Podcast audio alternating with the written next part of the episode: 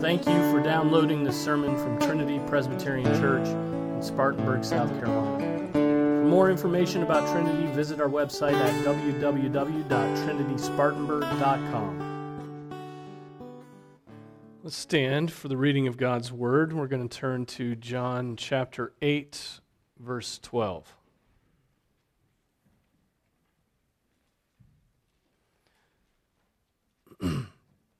John chapter 8, verse 12. This is the word of the Lord. Then Jesus again spoke to them, saying, I am the light of the world. He who follows me will not walk in darkness, but will have the light of life. This is the word of the Lord. Let's pray. Father, we thank you for your word.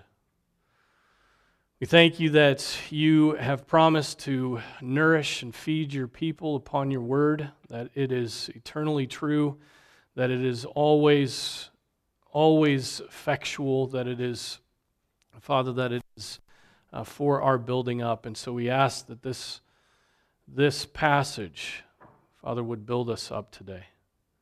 We pray this in Jesus' name. Amen. Amen. You may be seated. Now, I skipped over John 8, 1 through 11, which was our next passage. And that's not because I, I intend to skip over it. Um, there is some question about the authenticity of that passage, uh, that the woman caught in adultery. Some early manuscripts don't contain that. And so there's some dispute about whether or not it should be there or shouldn't be there in Scripture. I will come back to it and I will preach through that passage, but I wanted to preach a more properly Christmas sermon. And so that's why I went to verse 12 and, uh, and picked that up. It seemed uh, the right place for us to be this morning. So um, that's a little bit of an explanation there. But this passage has to do with light. And when I've gone through seasons of depression, anxiety, even the setting of the sun at the end of the day is a uh, panic inducing sort of experience. Just the setting of the sun, just the, the, the sun going away and the darkness rising is, can cause anxious thoughts to multiply within me. I don't think I'm unique to that. I think when we struggle, the nighttime becomes difficult for us, that absence of light. You think about the darkness that we're surrounded by in this world. Our 24 hour news channels flood us daily with the next cataclysm. Every, every, uh, the sky is falling every day on a 24 hour news cycle right? From vaccine resistant variants, right, to, to vaccine um, side effects, right, to society's uh, crumbling morals, or, or it may be more depressing to, to hear pundits talk about the ascending virtues of our society. Um, the, the coming recession that's inevitably going to hit, or depression right? To the, to the dying earth. Earth is dying. And we're not going to have a place to be able to breathe air. Uh, increasing violence in our cities, drug addictions that ravage whole communities. Um, rumors of war with Russia, rumors of war with China, and um, there's a decaying intellectual foundation in our universities and colleges. On and on and on, alerts are raised for the end of the world every day. Everybody's fearful. If we fed if, if we fed on apocalyptic prognostications, we would all be grossly obese because we're surrounded by them continuously and we ingest them all the time. And we take them very seriously. We think there are many prophets in this world, right? Our joints ache. Our joints ache. our teeth rot, our muscles atrophy, right? Our, our double chins go for three. We get the pukes. we get infections. We get COVID. We get pneumonia. We have high blood pressure, right? Tumors grow in us unawares.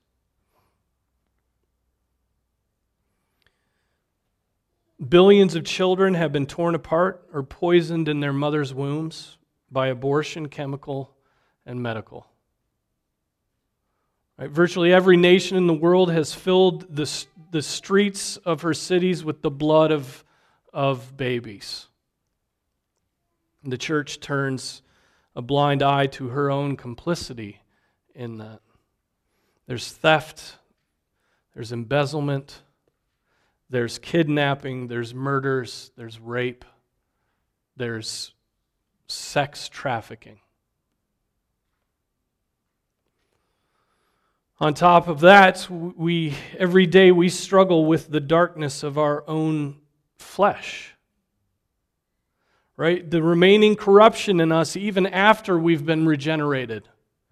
Continually under attack by our own flesh. We some days are are even tempted like Esau was. We'd sell our Christian birthright just for an hour of pleasure.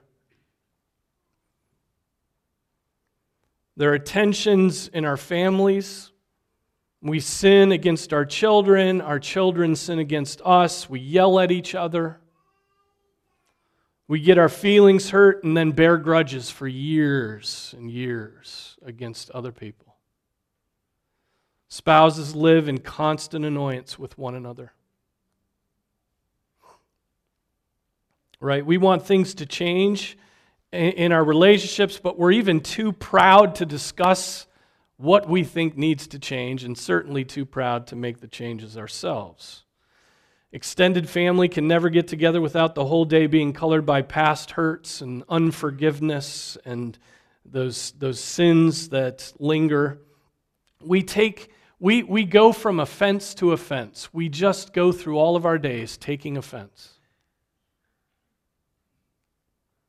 Lust makes us like animals. Greed leads to envy and idolatry. Our minds are set on the things of the earth rather than on, you know, and the things of God have, have largely left us bored. I mean, honestly, I just don't want to deal with, with I want to deal with reality, okay? And knowing my own heart, there are times when I get bored with Scripture, I get bored with the routine. Our minds, I mean, based upon the balance of time we spend on things, we are clearly far more interested in celebrity gossip or five second TikTok videos than we are in the God who created all things in the universe. That's simply on the basis of the time spent in those things. We're ungrateful, we are proud. Even when we are convicted of our sins, we find it a drag to repent. We get convicted and we begin to repent, and then we just, we're bored with repentance. It's just too much work. We're lazy. We just stop our repentance, even. We can't even repent right. We're double minded, and no one else in this whole world knows us at all. We all have hidden sins. Instead of being strangers and aliens in this world, we boast of our citizenship in uh, the boisterous city of Vanity Fair. Right?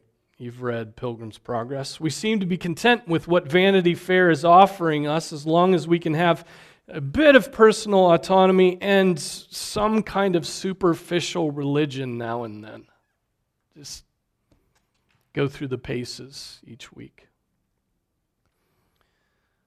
Honestly, I think my life would be more affected by the removal of my internet access than the removal of my Bible access. It would be harder for me to go through that right now than it would be to go through removal of Scripture. How about you? There is raging and unkindness and discontentment and petty jealousy and rivalry and resentment and suffering everywhere we look in this world.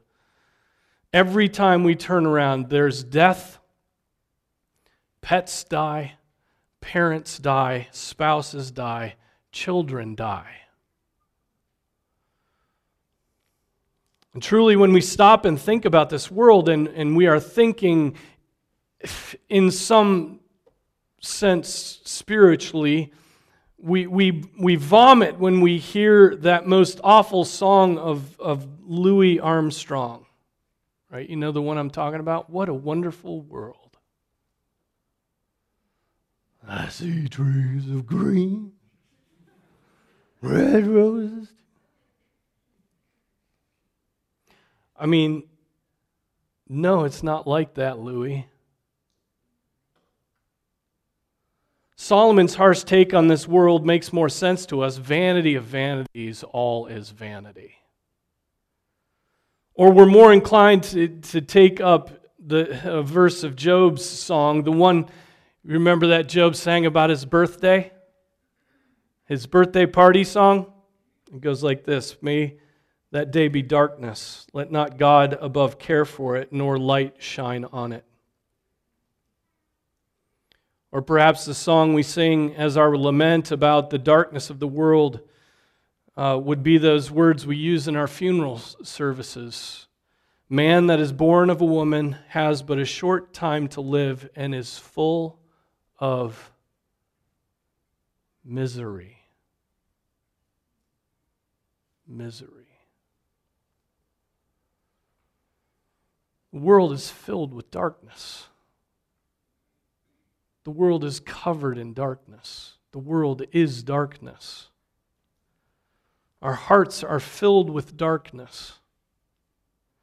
The wickedness of man's heart knows no bounds at all. In Adam's fall, we sinned all, and the world has just been a cacophony, a, a ugly symphony since Adam's fall. Right? Sin has ravaged every man. The pervasive darkness of this world is the bad fruit of sin. Now, try to hear the verse I'm about to read in not in a systematic theology, sort of, you know, doesn't mean anything to me way. But hear it feeling the shame of sins you have committed even today. Hear it as, as current, you know, as a currently sinning participant in the first man Adam's sin. The Apostle Paul wrote, Through one man sin entered into the world, and death through sin. And so death spread to all men because all sinned. That's reality. That's where we live. That's the world we live in. Death and darkness. Death and darkness. If we took a moment to step outside of Vanity Fair, we might recognize that, right? If we stepped away from the things that we use to, to drunken us and make us not see the world as it is, even now, our temptation is to, to hear the pastor and, and sort of laugh and dismiss him as a cosmic downer because the world has trained you to be allergic to this sort of negativity. You know, what a wonderful world. Wasn't that five second TikTok great? You know, Marvel Universe, everything works out perfect.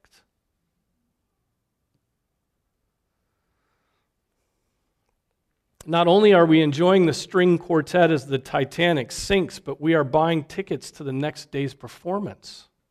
We're just so delusion, delusional about what surrounds us, right? We entertain ourselves so that we can escape reality, and the reality is that sin has ruined and laid waste and twisted and distorted everything.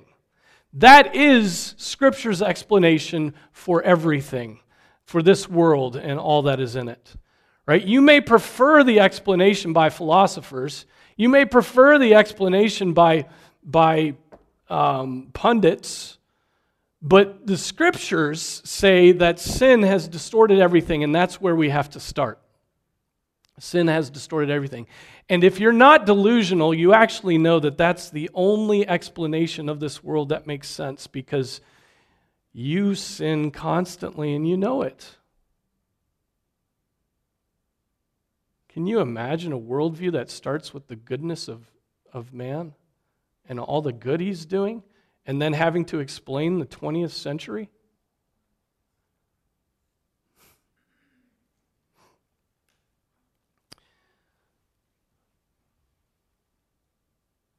But God.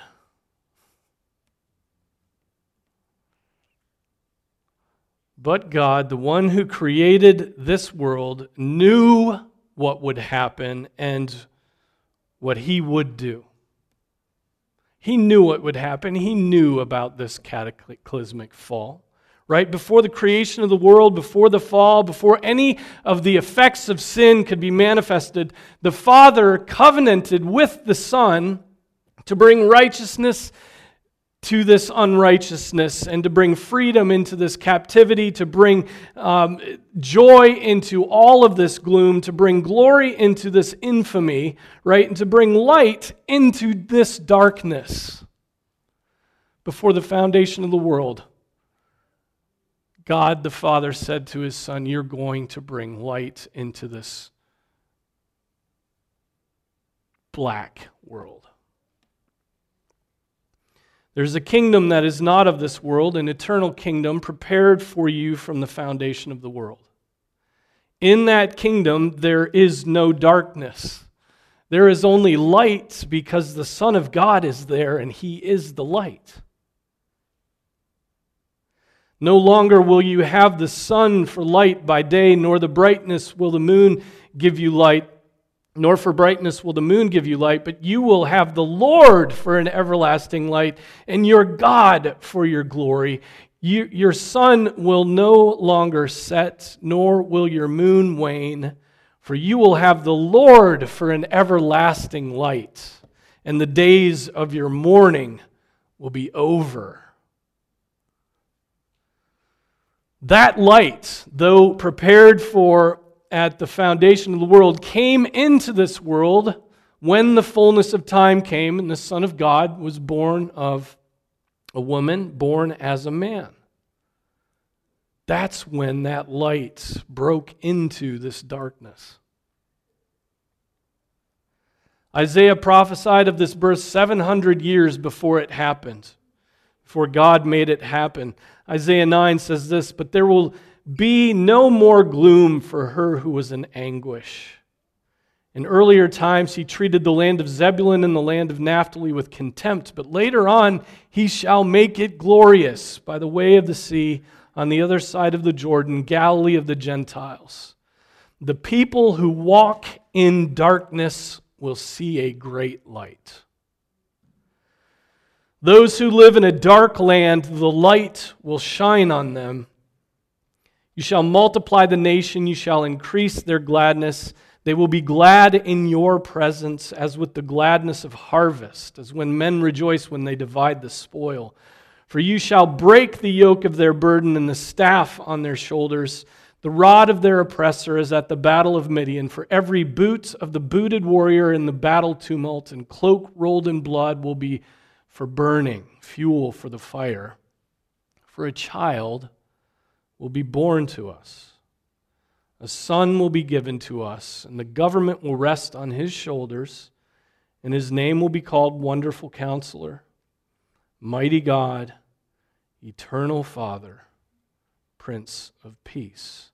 There will be no ends to the increase of his government or of peace on the throne of David and over his kingdom to establish it and to uphold it with justice and righteousness from then on and forevermore, the zeal of the Lord of hosts will accomplish this. Then, when the fullness of time came, Jesus was born. The eternal Son of God was born of a woman, just as you and I were. the light of that eternal kingdom was breaking in to this bleak, dark, sin soaked world, the light of Christ had come. Salvation had come, rescue to those who are perishing, redemption from the bondage of, of sin, both uh, propitiation and forgiveness embodied in, in this God man. Jesus Christ, the Son of God, lived in this same wicked world. He knew temptation. He suffered as we have suffered. He grieved at the sin that was around him. He alone in this world actually knew how bad everything was. If we can perceive it as bad, he, how much more infinitely so, can he see how far gone everything was, how far away living in this world is from living in what he had internally joyed, which was his Father's presence. He wept. He felt compassion. The, the world, those Jewish leaders during that time, wanted him dead. He was a recipient of the fallen world's hostility, and so great was his love that even when he's being pursued like some prey, he proclaims in the temple the eternally purposed plan of God to send him to remake the world and save proud sinners like us. He said, I am the light of the world. He who follows me will not walk in the darkness, but will have the light of life. There is light in this world, after all, dear brothers and sisters. Jesus is the light of the world. Jesus is the sole source of light in the world. The gloom is vanishing. Of the increase of his government, there will be no end. An eternal dwelling place is being prepared, is being built by Jesus for your occupancy. And that world, that kingdom will not be like this one. It will not be laid waste and broken down and, and no protection and the, the walls fall in. It, it will be it will be perfect. It will be founded on righteousness. It will be founded on love. It will be founded on worship. The citizens of that kingdom will not be double minded. They will not ever have a time where they envy the wicked who will be, who will be in their own way praising God by their continual destruction in hell. It will be, that kingdom will be, it will not be like it is here one moment longing for fellowship with God, and then the next indulging the flesh in some sort of nasty sin you would never want to tell anybody about. There will be no double mindedness. There will just be devotion and faithfulness. You will be unhindered in your worship. It's important to point out that there are some who are so enamored with this fallen world that though they are surrounded by darkness, they claim they only see light. Right? With such people, they see no necessity for a Savior. It's a wonderful world, they say, and, and the thought that they need anything outside of themselves to save them is perplexing them at best, or, or really enraging at, at the worst. Those who are deluded into the thinking that this world as it is now is, is pretty good and really is perfectible by human effort will never come to Christ. It will never come to Christ. It's very hard for an environmentalist to come to Christ because his hope is in this world.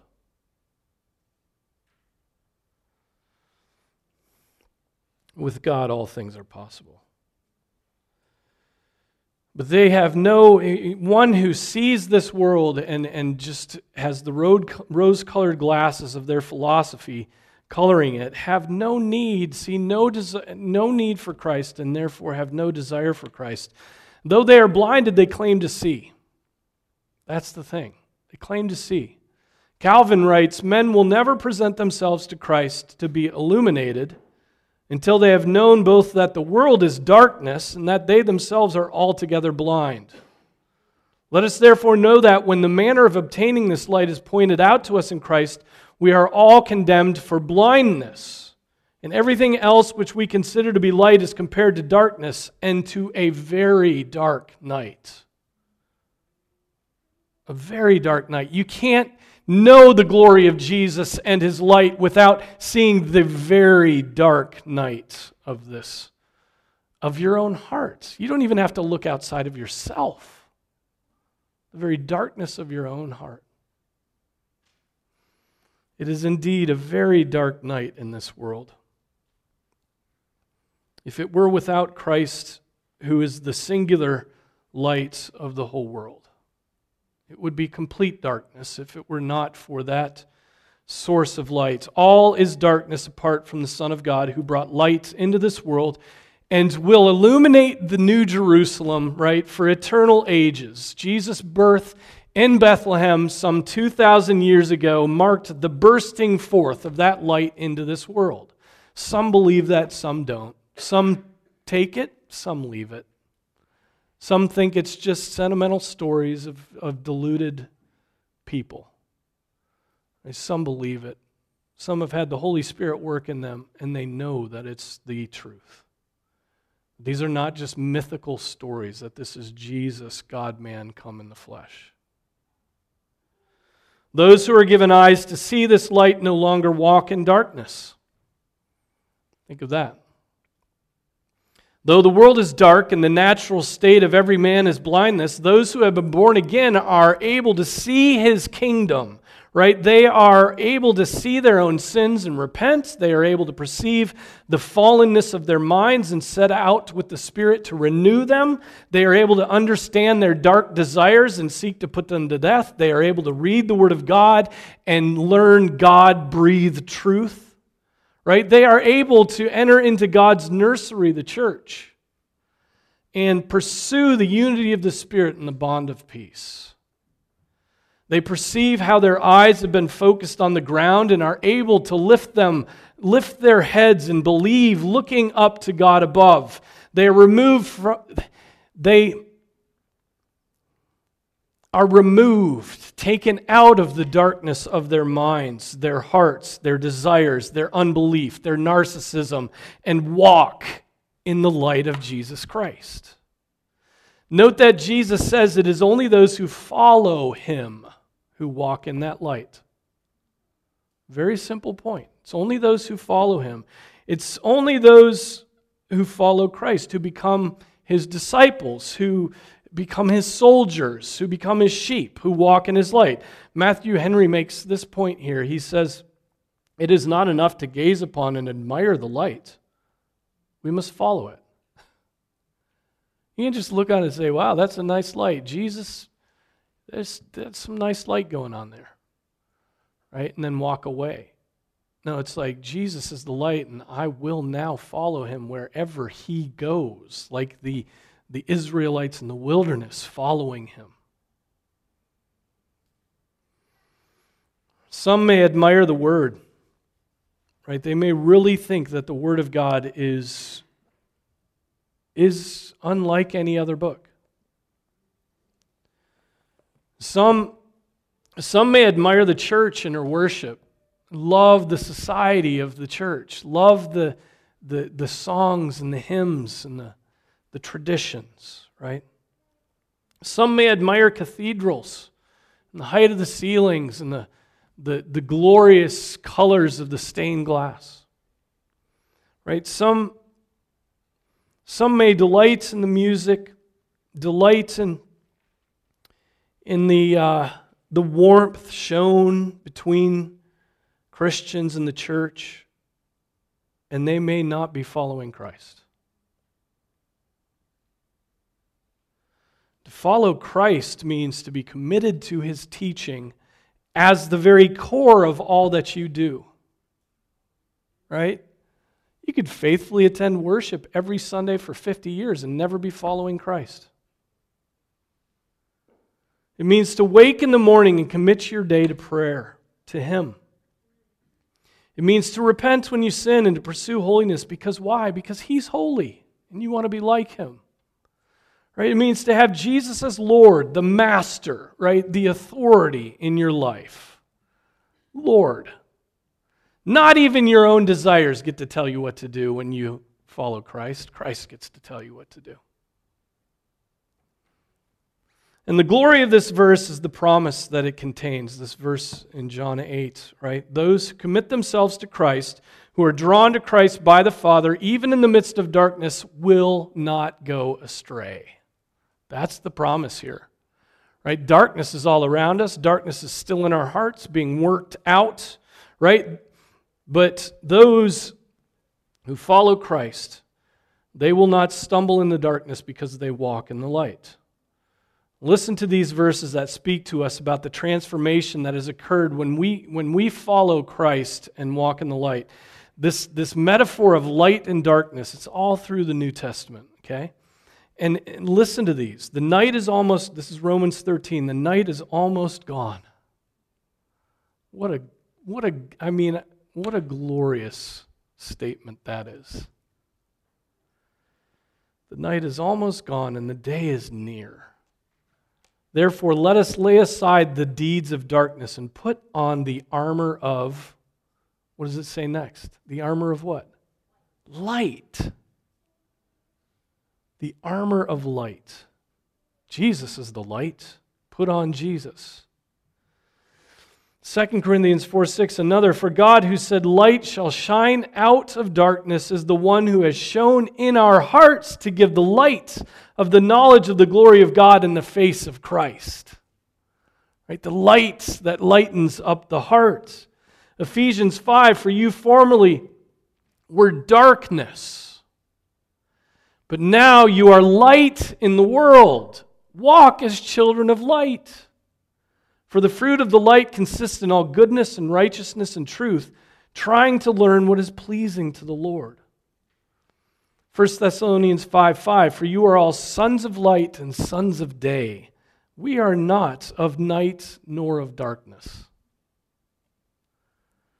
1 Peter 2 9, but you are a chosen race, a royal priesthood, a holy nation, a people for God's own possession, so that you may proclaim the excellencies of him who has called you out of darkness into his marvelous light. 1 John 1 5, this is the message we have heard from him and announced to you that God is light, and in him there is no darkness at all. If we say that we have fellowship with him and yet walk in the darkness, we lie and do not practice the truth. But if we walk in the light as he himself is in the light, we have fellowship with one another, and the blood of his Son cleanses us from all sins. 1 John 2 8. On the other hand, I am, writing, I, am, I am writing a new commandment to you, which is true in him and in you, because the darkness is passing away and the true light is already shining. The one who says he is in the light and yet hates his brother is in the darkness until now. The one who loves his brother abides in the light, and there is no cause for stumbling in him. All that glorious light, that bursting in of the light of Christ, enlightens our hearts, enlightens our minds, enlightens the path before us, does all of this work of enlightening. And it was God's gift to us in this dark world. Ryle quotes a commentator who said, If a man could continually follow the sun, he would always be in broad daylight in every part of the globe. So it is with Christ and believers. Always following him, they will always have light. Very simple analogy there. So you who are in Christ have that light. Oh, there remains that struggle with your flesh, the flesh and the spirit waging war against, remember. But, but remember, there is no fight in those who walk in darkness. There's no fight. They love their bondage to sin and like to stay hidden in darkness. Those who follow Christ will walk in his light and, and possess something that is indescribable. To walk in the light of Christ is to have peace in the midst of darkness peace where you would expect it not to be, which is in darkness. Peace in the valley of the shadow of death, right? Peace. We possess peace even as the world revels in darkness, even as the fallen world is washed in blood, even as, as everything breaks and disappoints. We walk in the light. The followers of Christ, the light of the world, has peace, right? What did the angels sing as the shepherds observed when, when Christ was born? They sang of this peace Glory to God in the highest, and on earth peace among men with whom God is pleased. Peace. Light has entered the world in the person of Jesus Christ. If, your if, if your heart um, is your heart filled with the light of Christ this, this Christmas? Is it filled with the light of Christ? Or is it the darkness of the world that is, is still seems to be your constant companion? Listen to the words of my favorite hymn. I, I'm not going to get through this without crying, I know it. My favorite hymn has this theme of darkness and light in it as well. Bide with me, fast falls the eventide. The darkness deepens, Lord, with me abide. When other helpers fail and comfort, comforts flee, help of the helpless, oh, abide with me. Swift to its close ebbs out life's little day. Earth's joys grow dim, its glories pass away. Change and decay, and all around I see, O thou who changest not, abide with me. I fear no foe with thee at hand to bless. Ills have no weight, and tears no bitterness. Where is death's sting? Where grave thy victory? I triumph still if thou abide with me. Hold thou thy cross before my closing eyes. Shine through the gloom. Shine through the gloom and point me to the skies Heaven's morning breaks and earth's vain shadows flee. In life and death, O Lord, abide with me. Christ's light shines through the gloom. Are you walking in the light? Come to Christ and bask in his light. Let's pray. Oh, Father, we thank you for Jesus. We thank you that he came as light into this gloomy, dark, destructive, violent, blood soaked world. And in this blood soaked world, he shed his own blood. And he, where that blood has been shed, Father, there is purification. Lord, we are grateful for Jesus Christ. Father, we feel sometimes so, so weighed down with the darkness, so in love and in league with our own sins, so, so depressed so weighed. But Father, we have and know that Jesus Christ, your Son, is the light. And that light chases out all the darkness of our hearts, of this world. And Father, of the increase of Jesus' government, there will be no ends. And so we, we have every hope that there will one day be no darkness no gloom, no pain, no difficulty, no inhibition, no distraction. But all will be lights, and all will be us just like cats lying in a pool of sunshine. We will be basking in your light. Oh, Father, I pray that that light would break through more and more, that we would see the nations turning to you. Father, that we would see our friends and our family members turning to you. I, I pray that we would see those we've prayed for for so many, so many days. Walk in the light, step out of the darkness. And Father, we pray that, that we would ever be joyful, even in the midst of, of great trial, great difficulty, great weight of your hand upon us. And pray that we would never, never be without light. That we would see Jesus, that we would look to him, that we would feed on his word, that we would read his word knowing that it was written to us each of us individually. The love of Christ being told to us by our great Father. And so, Father, we thank you that Jesus humbled himself, that he was humiliated in this life, that he, more than anybody, knew the ravages of sin because he became sin itself. He became all darkness. He, he became he, he became every evil thing. And so, Father, he, he knows the weight that we labor under.